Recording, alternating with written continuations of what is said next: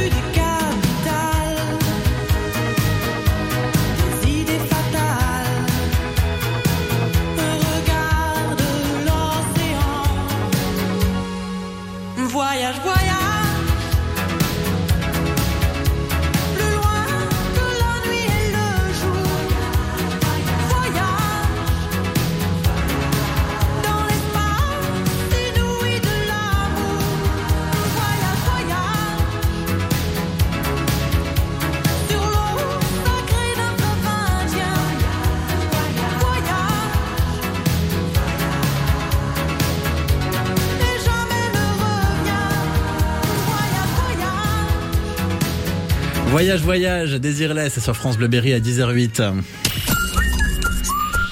Côté saveur ce matin avec Damien Mijon, on est à la cheminée avenue de la Châtre à Châteauroux. On va revenir un petit peu sur euh, l'histoire de cet endroit, l'histoire de la cheminée. Elle démarre euh, un vendredi 13 au mois de mars 2020. Pas forcément un bon souvenir, mais votre histoire avec la cuisine, votre passion pour la bonne bouffe à vous, elle remonte à quand Alors ma passion pour euh, la restauration et puis euh, le bien manger, le bien recevoir, ça remonte euh, à mon enfance tout simplement où euh, où euh, ma mère, ma tante et ma grand-mère euh, m'ont euh, appris à bien manger, à manger simplement mais à le faire correctement. Voilà. Enfin, en tout cas, on essaye. Et vous vous souvenez du, du moment pendant votre enfance où vous vous êtes dit, ok, moi c'est ça que je veux faire. Je veux, je veux, je veux avoir mon resto, je veux faire la cuisine et je veux faire plaisir aux gens. Ouais, ouais, autour de la table à coin euh, dans la cuisine, on travaille toujours euh, des morceaux d'échalote, quelques oignons et, c'est en voyant euh, ma grand-mère, je la revois d'ailleurs en, train de le faire avec son couteau avec le manche en bois là, euh, travailler les échalotes euh, et puis euh, monter une belle sauce avec. euh, et c'est à ce moment-là effectivement que je me suis toujours euh, pas dit, mais euh, c'était en moi. Je me suis dit ouais, euh, je un jour j'aurai un restaurant ou au moins je ferai à manger. J'allais vous demander quelle était peut-être euh, la, la première recette ou les premières recettes que, que, que votre grand-mère vous a appris, mais j'ai l'impression que c'est pas forcément des recettes et que c'est peut-être plutôt des, des, des petites techniques de cuisine toutes simples qu'elle vous a peut-être appris au fur et à mesure. Ouais, euh, au-delà des recettes, non, je pense que c'est simplement du goût. C'est le, le, le goût et puis le. On sentait que le- la cuisine était au cœur de l'élément familial, c'est-à-dire que pour bien recevoir les amis et la famille, eh bien il fallait euh, il fallait faire à manger. Et comme ils habitaient au bord de la N20 euh, sur la commune de de, de Serré à la Gaîté, eh bien euh, il y avait toujours des cousins qui s'arrêtaient, qui étaient de passage. Euh, donc du coup, bah, il avait toujours du monde à la maison, euh, dont nous, et, et du coup, bah, on faisait à manger avec elle. Et moi particulièrement, j'aimais bien euh, m'asseoir autour de la table ronde pour euh, commencer à travailler euh, dès le matin les terrines, le rougail saucisse, le cassoulet, enfin tout, tout tout ce qui faisait que c'était convivial. C'est quoi votre formation par la suite euh, au niveau euh, peut-être je sais pas euh, lycée hôtelier, CAP, plutôt autodidacte? Alors pas du tout. hein. En fait, j'ai eu j'ai un master en littérature. D'accord. Je- voilà. Donc on maniait plutôt le crayon que le couteau quoi. Ouais, voilà, je savais pas trop quoi faire. euh, Comme euh, Mhm. beaucoup de jeunes, euh, beaucoup de jeunes, euh, c'est difficile euh, quand on est en quatrième ou troisième de se dire euh, je vais partir euh, dans la restauration, je vais partir dans un métier bien précis. C'est ça, puis peut-être que vous étiez peut-être un petit peu bon dans ces matières littéraires et quand on commence à dire à, à, à des CPE, à ses parents, alors qu'on est bon dans des matières qui sont un petit peu scolaires, moi je veux faire quelque chose d'autre, on dit ouais, essaye de quand même faire des, des- des études un petit peu plus... euh, Exactement. Bah, En fait, euh, je- alors je jette la pierre à personne, mais euh, du coup, euh, quand on de ma génération, je vais avoir 40 ans, donc à l'époque, on disait plutôt, bah t'es bon à l'école, fais des études, et si t'es pas bon, va faire, va faire un apprentissage que je trouve, c'est un discours que je trouve un peu. qu'on entend de moins en moins aujourd'hui, ouais, mais ouais. qui, qui- qui existe toujours un peu. C'est plus mais- la mode aujourd'hui de dire d'aller faire des apprentissages, mais vraiment dans ma génération, c'était, moi je trouve ça débile, hein, parce que une personne qui est qui est passionnée par un métier, vaut mieux qu'il le fasse. Euh, la preuve en est, hein, c'est que moi j'ai fait un, un master en littérature et aujourd'hui euh, je fais de la cuisine. hein. donc euh, Mhm. il faut, il y a pas de saut métier, il y a, il y a juste des parcours de vie. Et moi je pense qu'on a plein de vies dans une vie. Euh, à un moment donné, je travaillais avec des détenus, j'essayais de les faire écrire, écrire autour d'un sujet. Aujourd'hui, je travaille dans la restauration parce que c'est une passion et peut-être que dans dix ans, je ferai autre chose. Mais c'est ça. Il y a plein de vies dans une vie. Voilà. Et donc une fois ces études de littérature terminées, j'imagine que euh, pendant vos études, pour euh, pour payer vos études, pour payer un petit peu ce qu'il y a aux alentours, il y a eu euh, il y a eu du travail, il y a eu du boulot, et c'est peut-être là que, vous avez commencé à mettre les mains dans le monde de la restauration finalement. Tout juste, en fait, bah, pour payer les études. J'ai commencé euh, à Perpignan à faire euh, un petit resto et puis euh, une deuxième saison à Perpignan et puis après saison dans les Alpes et puis euh, euh, comme mes études c'était à Clermont bah, pour payer les études le matin je travaillais chez des traiteurs ou dans des restaurants.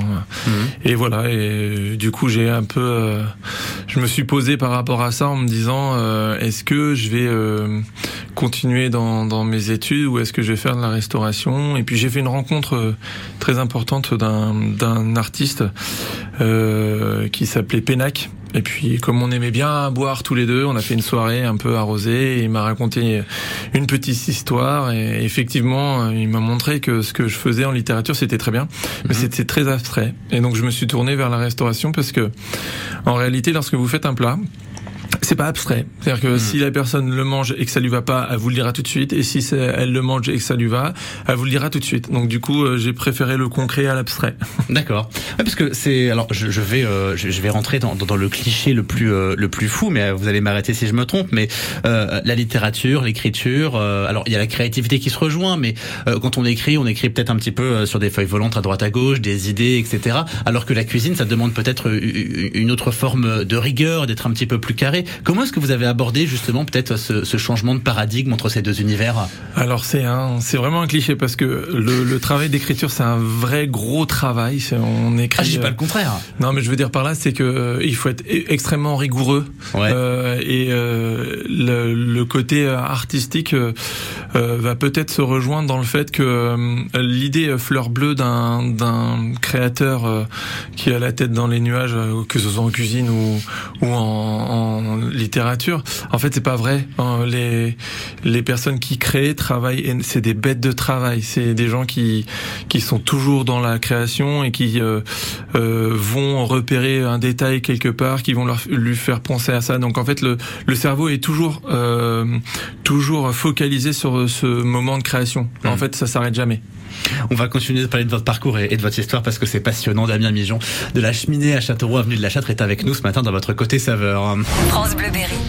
Et justement, quitte à être dans un restaurant et à faire griller de la viande parce que c'est ce qu'on va faire, je vous signale que tout à l'heure, entre 11h et midi, dans votre 100% radio libre, je vous offre votre barbecue France Bleu Berry. Bah ouais, les beaux jours sont là, l'été aussi, profitez-en. Votre barbecue pour profiter de l'été. Je vous l'offre si vous jouez avec nous tout à l'heure, entre 11h et midi. Inscrivez-vous dès maintenant. 02 54 27 36 36. On vous attend. France Bleu Berry. Côté saveur, Simon Hins. Côté saveur, donc avec euh, Damien Mijon euh, au restaurant euh, La Cheminée à Châteauroux. Euh, vous l'avez dit, donc on a commencé à dévoiler un petit peu votre parcours, des restaurants, des saisons à droite à gauche. Quel type de restaurant justement vous avez euh, vous avez fait? C'était plutôt des des brasseries, plutôt euh, de la pizzeria, plutôt euh, des restaurants de quartier? C'était quel type de restaurant dans lesquels vous avez travaillé, vous avez évolué? Alors, j'ai essayé de tout faire. Ouais. En, en fait, j'ai essayé, non. Je me suis présenté et j'ai été pris. Donc, euh, j'avais pas de cible particulière. Euh, Simplement, je me suis présenté. J'ai fait, euh, j'ai fait euh, de la franchise parce que la franchise c'est très bien. Ça vous permet euh, de justement le côté créateur et un petit peu tête dans les nuages. Bah, ça vous concentre parce que dans la franchise, il y a rien à inventer. Il faut appliquer des recettes et ça vous apprend. process, ouais. Ouais, beaucoup de rigueur.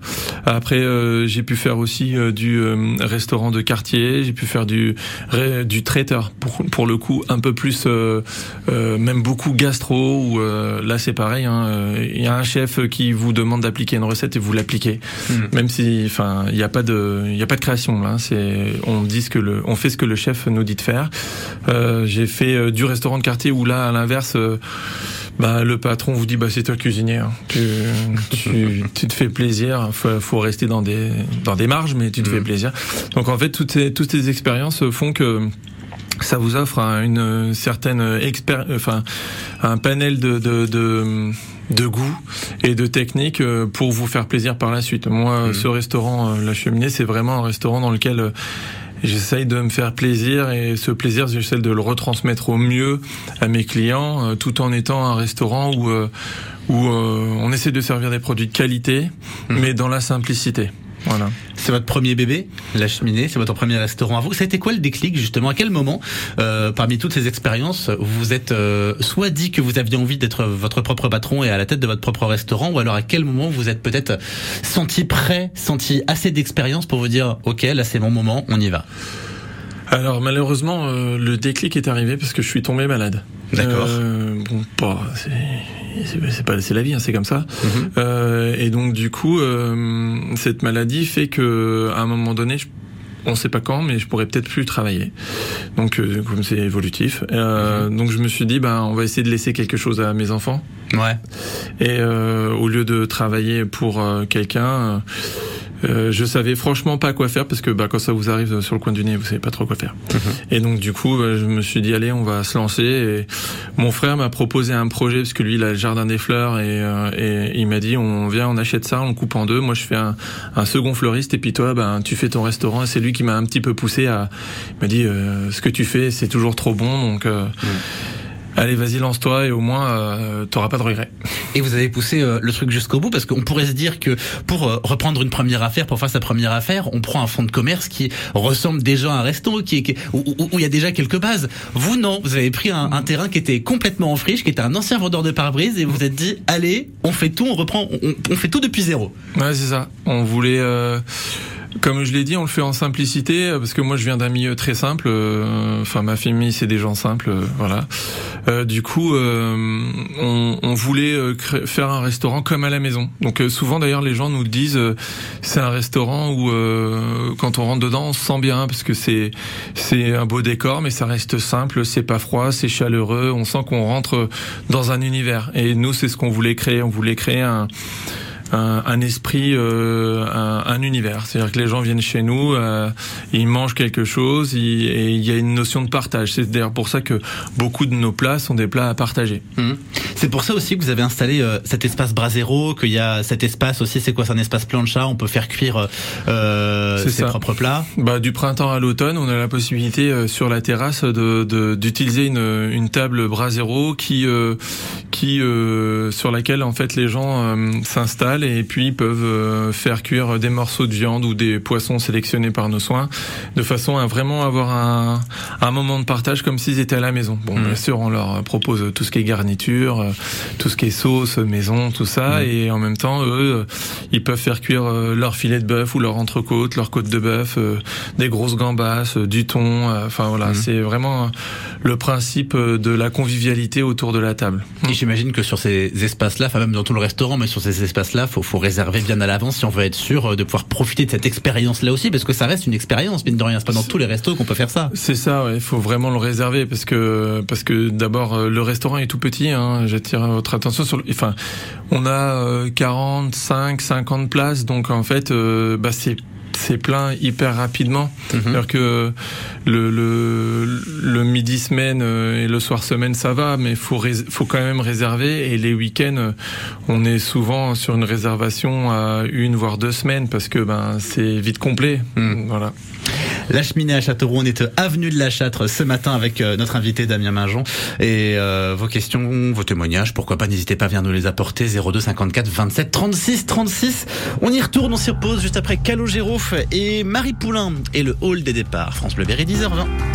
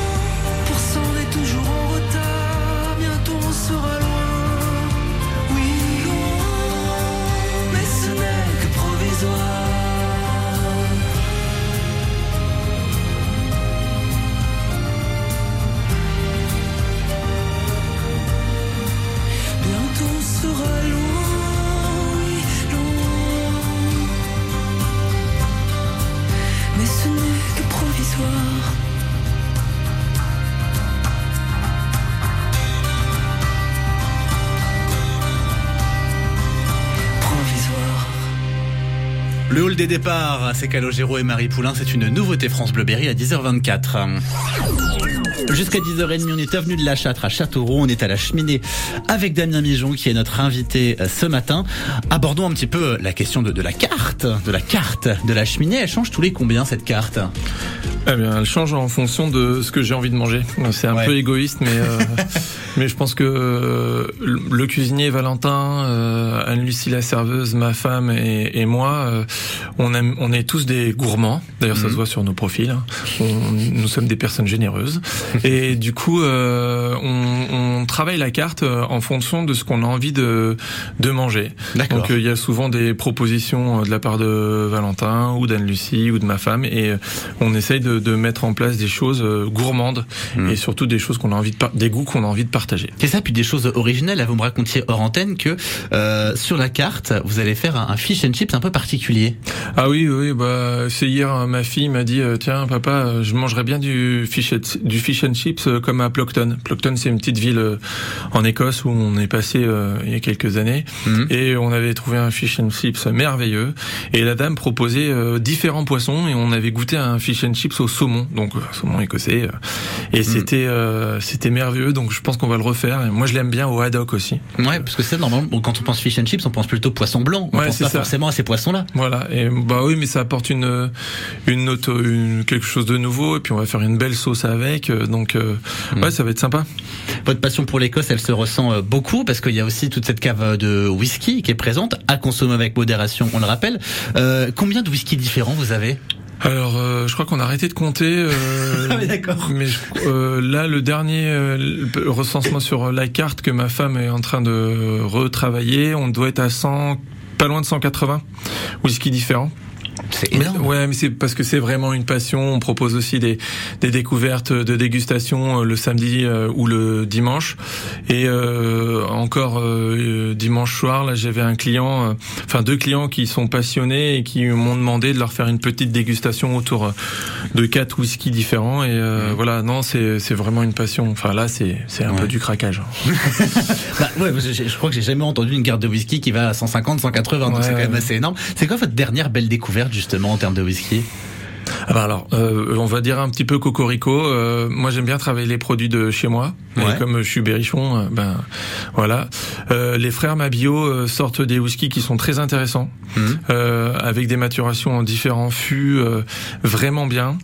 Après, euh, va pas se le cacher. Moi, j'adore les whiskies écossais parce que, bah, d'abord, j'ai une partie de mon cœur qui est en Écosse, Mhm. et et et puis parce que ça fait mille ans qu'ils en font, donc euh, Ils connaissent, c'est leur un- histoire. Il y a- il y, a un savoir-faire, quoi.